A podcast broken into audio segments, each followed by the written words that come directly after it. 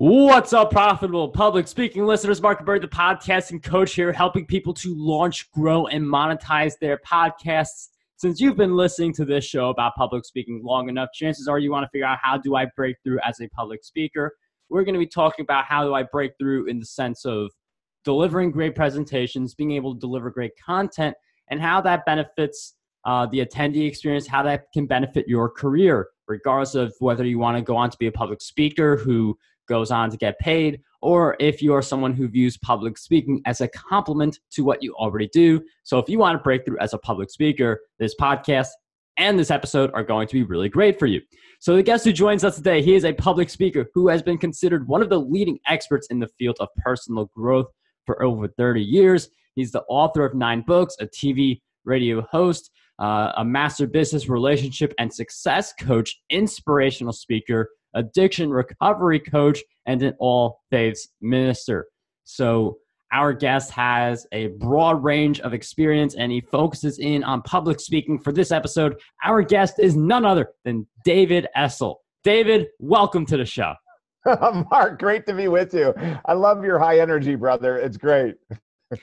David, I'm so happy to have you on the Profitable Public Speaking Podcast. Energy is where it's all at on this podcast. And breaking through, that's just something everyone wants to do when it comes to public speaking or just their career in general. So we'll obviously be focusing this one on public speaking, but I think we should start with uh, let's just get really basic here because we haven't gotten basic in a while. A lot of people fear public speaking. So I think it's really important for us to talk how do we conquer that fear and then we could build on from there. Oh, Mark, you know it's it's really powerful when you look at Gallup poll and the Gallup poll that was done. The last one that I saw was 2003, and they said 90% of Americans fear public speaking more than death.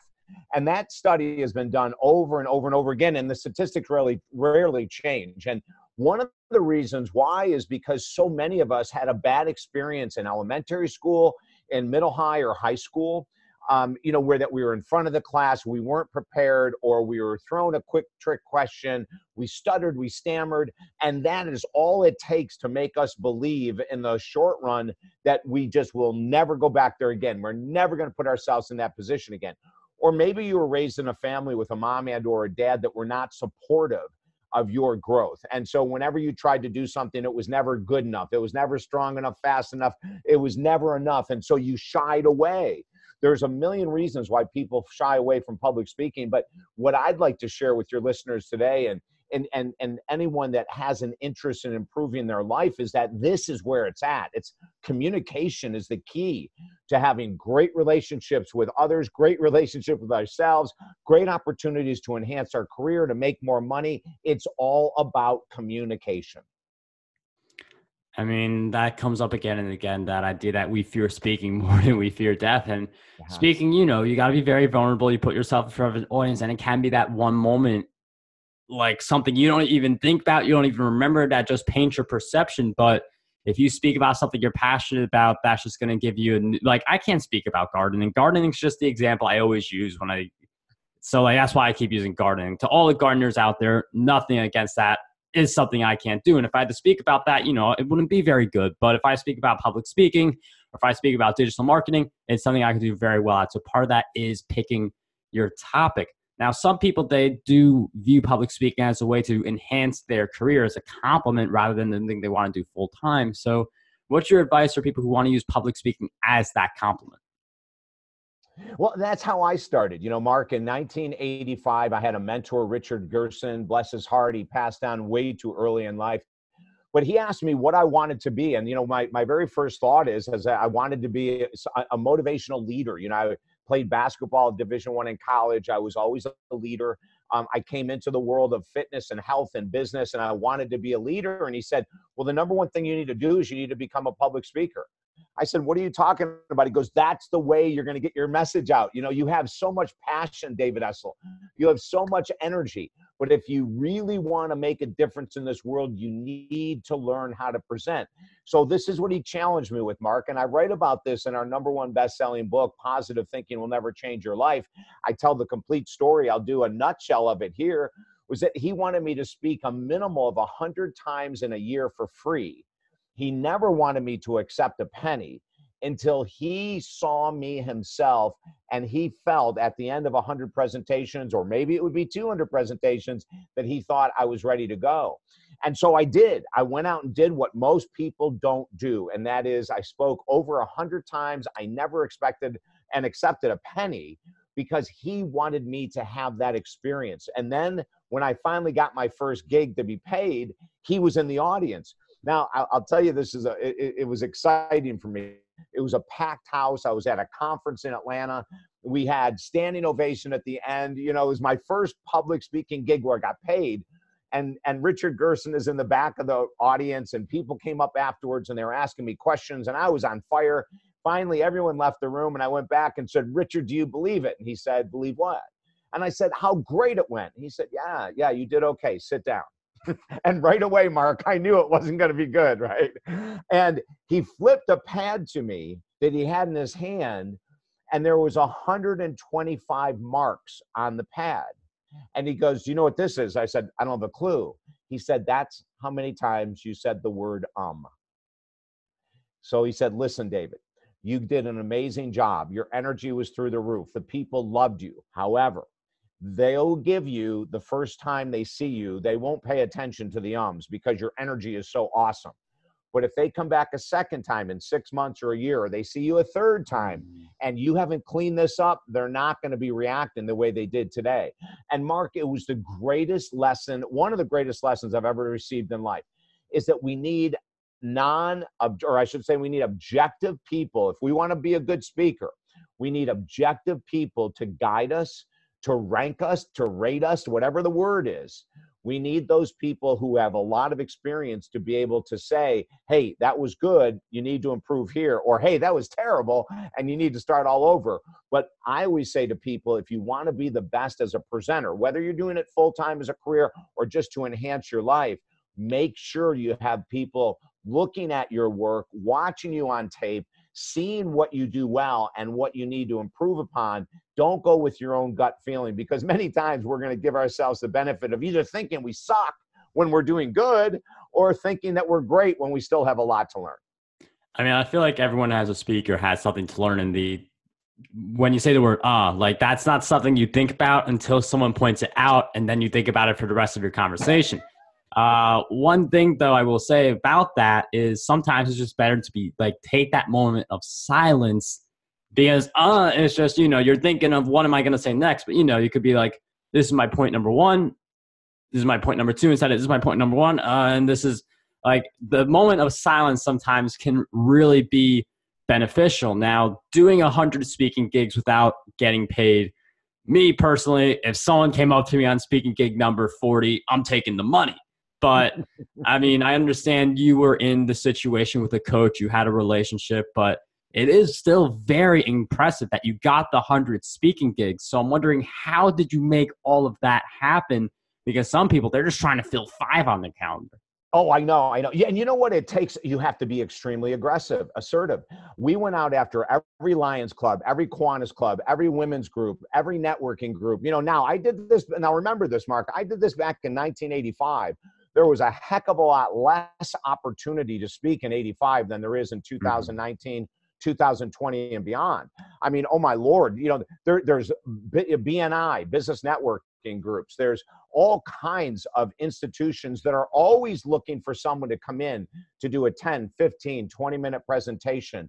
You know, uh, parent teachers groups. I mean, it's just endless, you know. And so what we have to do is we've got to go online, Google in your area networking groups, Google in your area nonprofits, Google it. In other words, create a massive database in your area if you want to be a really good speaker and start sending out query letters you know to these organizations saying hey listen here's four topics that i love to talk about if you ever need a speaker and you need them for 10 minutes or an hour i'm your you know and and, and do it right? I mean absolutely do it. You've got to have that ability to market yourself if you want to be really good in the world of presentation and communication. And i love that idea of suggesting multiple events because I know from personal experience for there's this site called HARO and I filled out something a while back that got me in I think it's U- U.S. News and World Report. Like I, I got into something like that, and I got one tip in there. Like I had my one tip, and they covered me, but I mentioned five different tips in that pitch. So if the person organizing the event doesn't like topic number one and you only submit topic number one, too bad. But if you submit four and someone's like, I really like topic number three, you're getting the gig. Now, Absolutely. one thing I will say is that in this day and age, it's so much easier to find speaking gigs. You just Google call for speakers. There's so many things you could Google. One of the things, though, with David's scenario is that it was a lot harder to find them, but at the same time, you have to do that, especially in Dave, like 1980s. Like you have to do extra level of outreach just to get in front of the person's, like just to get their attention. So yeah. you've got less people doing it at that time. Not to say that it was a walk in the park, you figure it out or anything like that. But the point I want to make here is that everybody is going to email and say, like, can I speak at your event? These are all my skills I have. It's not, you're not really standing out at all by filling out a speaker form that everyone else is going to fill out. So I'm sure for 1980s, like, I'm sure David did a lot of like mailing to people or meeting people in person. right. And, you know, it's so much yep. easier with digital, but that's the stuff you still have to be doing to actually get on the stages. Mark, what you're saying is crucial. Too many people sit behind the computer doing social media marketing and they're wondering why they're not making the money they want. They're wondering why they're not, you know, social media marketing is incredibly important, but it still is a human connection there still should be something where and, and i say to a lot of my clients that want to be public speakers or want to use communication skills as a way to make more money go out and meet these people. You know make a phone call. I know people hate to be on the phone. You know you see those things on social media that that'll say you know why did you call me? You could have just texted me. You know those kind of funny things right? But but really like if if you were to contact a major corporation and say hey i just want to give a heads up and you, you're only going to get the assistant to the secretary or you're going to get the assistant to the human resources director, but you give their name, your name. You say, hey, listen, I, I just want to give you a heads up. I'm going to be sending this to Mark the president of this company if you could please make sure it gets in his hand that'd be great.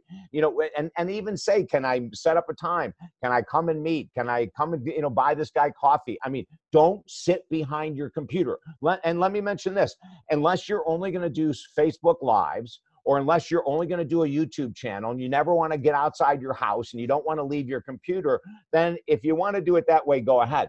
But if you want to actually be on the road, if you want to actually have people hiring you to come on in, you're going to have to do more than social media marketing.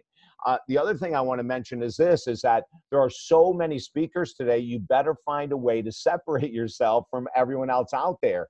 And one of the ways that we encourage people to do it is that at the very least to do a three to five minute video reel of you and you can fake it. You know you can bring in an audience bring in 10 of your best friends and have the camera set at an angle where it looks like there's 300 people there for god's sake. Who cares right?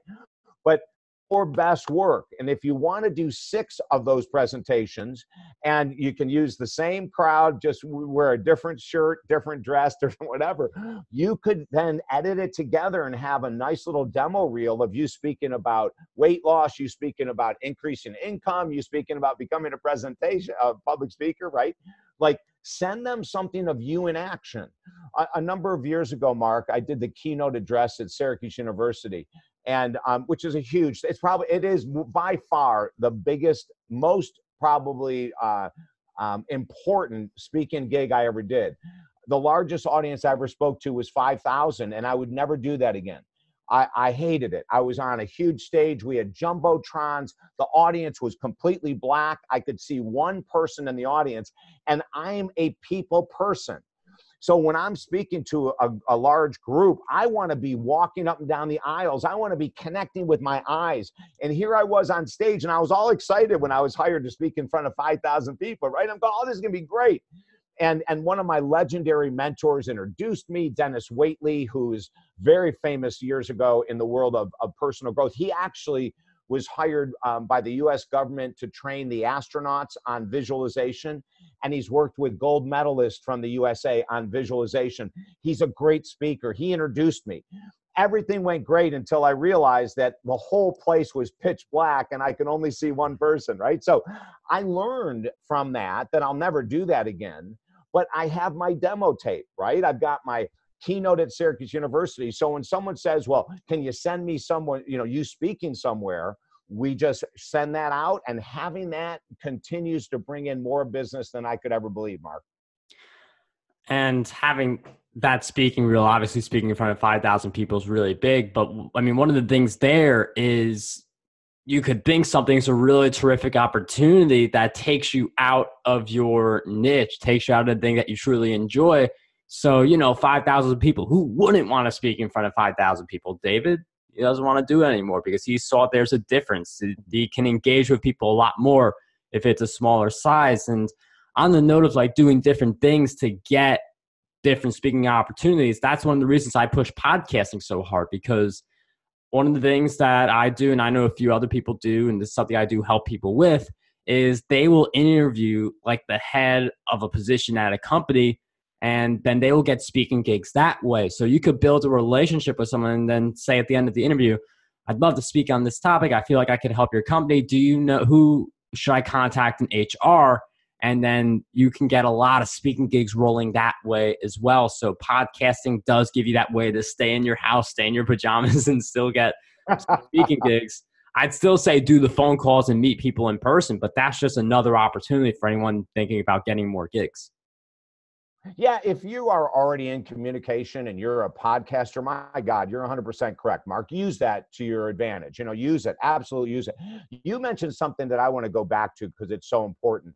The other thing that my mentor, Richard Gerson, taught me is never, ever speak or accept money to speak on a topic that is not in your wheelhouse and that isn't a major passion and and let me give you another example. Right after i spoke the first time when he was there and and he you know saw me with 125 ums I, i'll tell you what i corrected that very quickly. It didn't take me long to see that he he was dead on and that was a, a major issue i had to, i had to correct. But then a couple weeks later i called him and said richard you're not going to believe this. And now this is again 1985 86 i said uh, this auto dealership this massive auto dealership with over a hundred salespeople has hired me to come on in and speak on the 10 keys to closing sales and they're going to pay me all this money. And I, before i got anything else out he said cancel it. I said what do you mean cancel it? I'm going to make all this money. He said cancel it. I said richard you don't understand. He goes no you don't understand. He said that's not you that's not your wheelhouse. They're going to eat you up. They're going to chew you up. They're going to spit you out. You're not a sales expert. Now, at 1985, 86, he was right. Coming up to today, I would take that gig. But back then, he was right because I didn't have the experience. And he said, You've got to stay in your wheelhouse. And this is something really important for the, our podcasting audience to pay attention to. You know, if if you're going to do a, a, lecture, a presentation, and it's not something you have great passion for, you will never be at your best. Never. I don't care how much you practice. I don't care how much you want that money. If it isn't something that is ingrained in your heart and soul, that is passionate for you, you're not going to do as well as you could if you would wait and take a topic that was really something you loved. And if we can think about that, like sometimes logically we go, but I need the money or I want the money. And I understand that but your future is dependent upon every darn presentation you give. And if you give a presentation that isn't a 10, you're going to be losing business down the road. I'd rather have you skip it and wait and get a presentation that you know you can do a 10, which will increase your ability to get more work, than to take something for the money and to be a five, and you won't get a darn thing out of being a five. And you bring up a really interesting point where if you go out of your wheelhouse, I mean, some people they want variety. They want to say, I could talk about this, I could talk about this, and I can invent myself to be the speaker if you're willing to give me 10 grand. So there are people who uh, will think that way. But the issue that David mentions, and it's a really important one, if you mess up on that gig, people are going to look at you for that gig when they make the decision. So I know you weren't put in that situation because your mentor swayed you away from doing that yeah. gig but what advice would you have for someone? Uh, because this is part of the reason the fear is so prevalent. Uh, what would you recommend someone who is that five right now, who has like bombed on a stage, how do you recover from that and then continue to get paid speaking?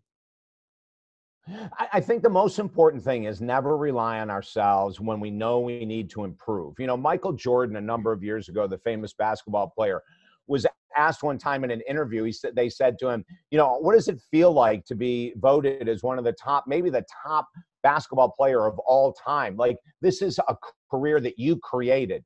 And right after the interviewer said, "This is a career that you created," Michael Jordan said, "Wait a minute, time out, time out." He said do you know that from my second year as an NBA pro, I've had a nutritionist, a strength coach, a mental conditioning coach. I have a basketball coach. He said, I am surrounded by coaches to make sure that every part of my game is being brought up at the same time. And really, Mark, that's what I believe we need to do.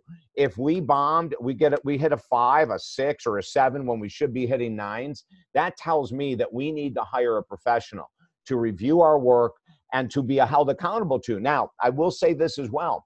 I don't believe that we should do what we call a one off session with professionals. In other words, if you want to be really good, you're not going to get that good by doing a session every once in a while or a one off session you know you really have to commit when when i worked with richard back then it was 365 days seriously 52 straight weeks of him talking to me me showing him what my outline looked like me showing him what my what my top presentations were and forth and talking to him i really needed that guidance and ever since then you know what happened has been magical I, we've talked all over the world. And there's been, I mean, there's several countries I have not spoken in, but there's more countries than I have than haven't. And that's because my beginning was so grounded. You know, we didn't cut corners. I would have liked to cut corners, Mark. I wanted to cut corners. You know, I wanted to take that money from that car dealership, but Richard wouldn't let me. And that's the benefit of having someone with a lot of experience. You know, you want to up your game, find someone who has already upped their game and work with them. I mean, that's really awesome advice. Like I've with the podcast, I had a coach. Um, now I know what I'm doing. So like, like I knew I was doing before I had the coach, but he really accelerated me to a new level. I can say the same thing about my YouTube. I can say the same thing about my Pinterest. I've hired people in the areas that I want to grow at, and that is certainly something you should be doing, whether it's public speaking, podcasting, or anything like that. Hire people who can help you grow in the areas you want to grow. And David is one of those guys who does have the expertise. So I do recommend you keep following his work, uh, whether you reach out and ask about services, coaching, or not. He is a guy who you should definitely follow if you enjoyed this episode. So, uh, where are some good places we could go to continue following your work and journey? Oh, yeah, Mark, you know, David or talkdavid.com is the easiest email or website address to remember. Talkdavid.com and there you'll see you know we uh, we, we do offer um, a public speaking communication course. It's 10 weeks long. It's one-on-one with me from anywhere in the world. We do it via phone and skype. So if people are really interested in upping your communication game whether it's to become a public speaker or just to learn how to communicate more and make more money go to talkdavid.com check out that course also mark we offer something for free at talk we offer a lot of things for free but one uh, David Essel's Motivational Minute. Every Monday through Friday, when you sign up for the Motivational Minute at talkdavid.com, you'll get a short video in your email early in the morning where I'm talking about a different topic. And even there, you might be able to pick up a couple tips of watching my presentation skills.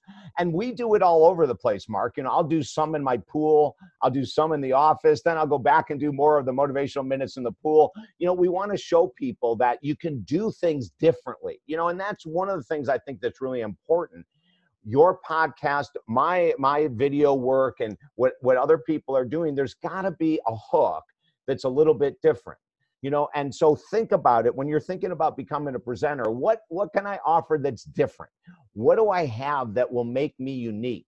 And i think continue to work like that. And then the thing that we had talked about earlier too is create a list of your topics that you're great at and stick with those until you've created a massive following you've made a difference you're making the money you want to make then you can expand. But i'd rather have people stay narrowly focused get really good at several presentations versus trying to be the jack of all trades, which usually means that you're not going to be as good as you could be, you know? Yeah, I mean, we'll definitely have that link in the show notes. The idea of not being a jack of all trades, narrowing in on a few topics. I mean, there's a lot of speaking gigs to be had if you know where to look and you have the right topics. So, definitely really great insights there. David, I appreciate you for taking the time to come on the Profitable Public Speaking podcast. It was a pleasure having you on the show. Mark, I had a blast. Continued success, brother.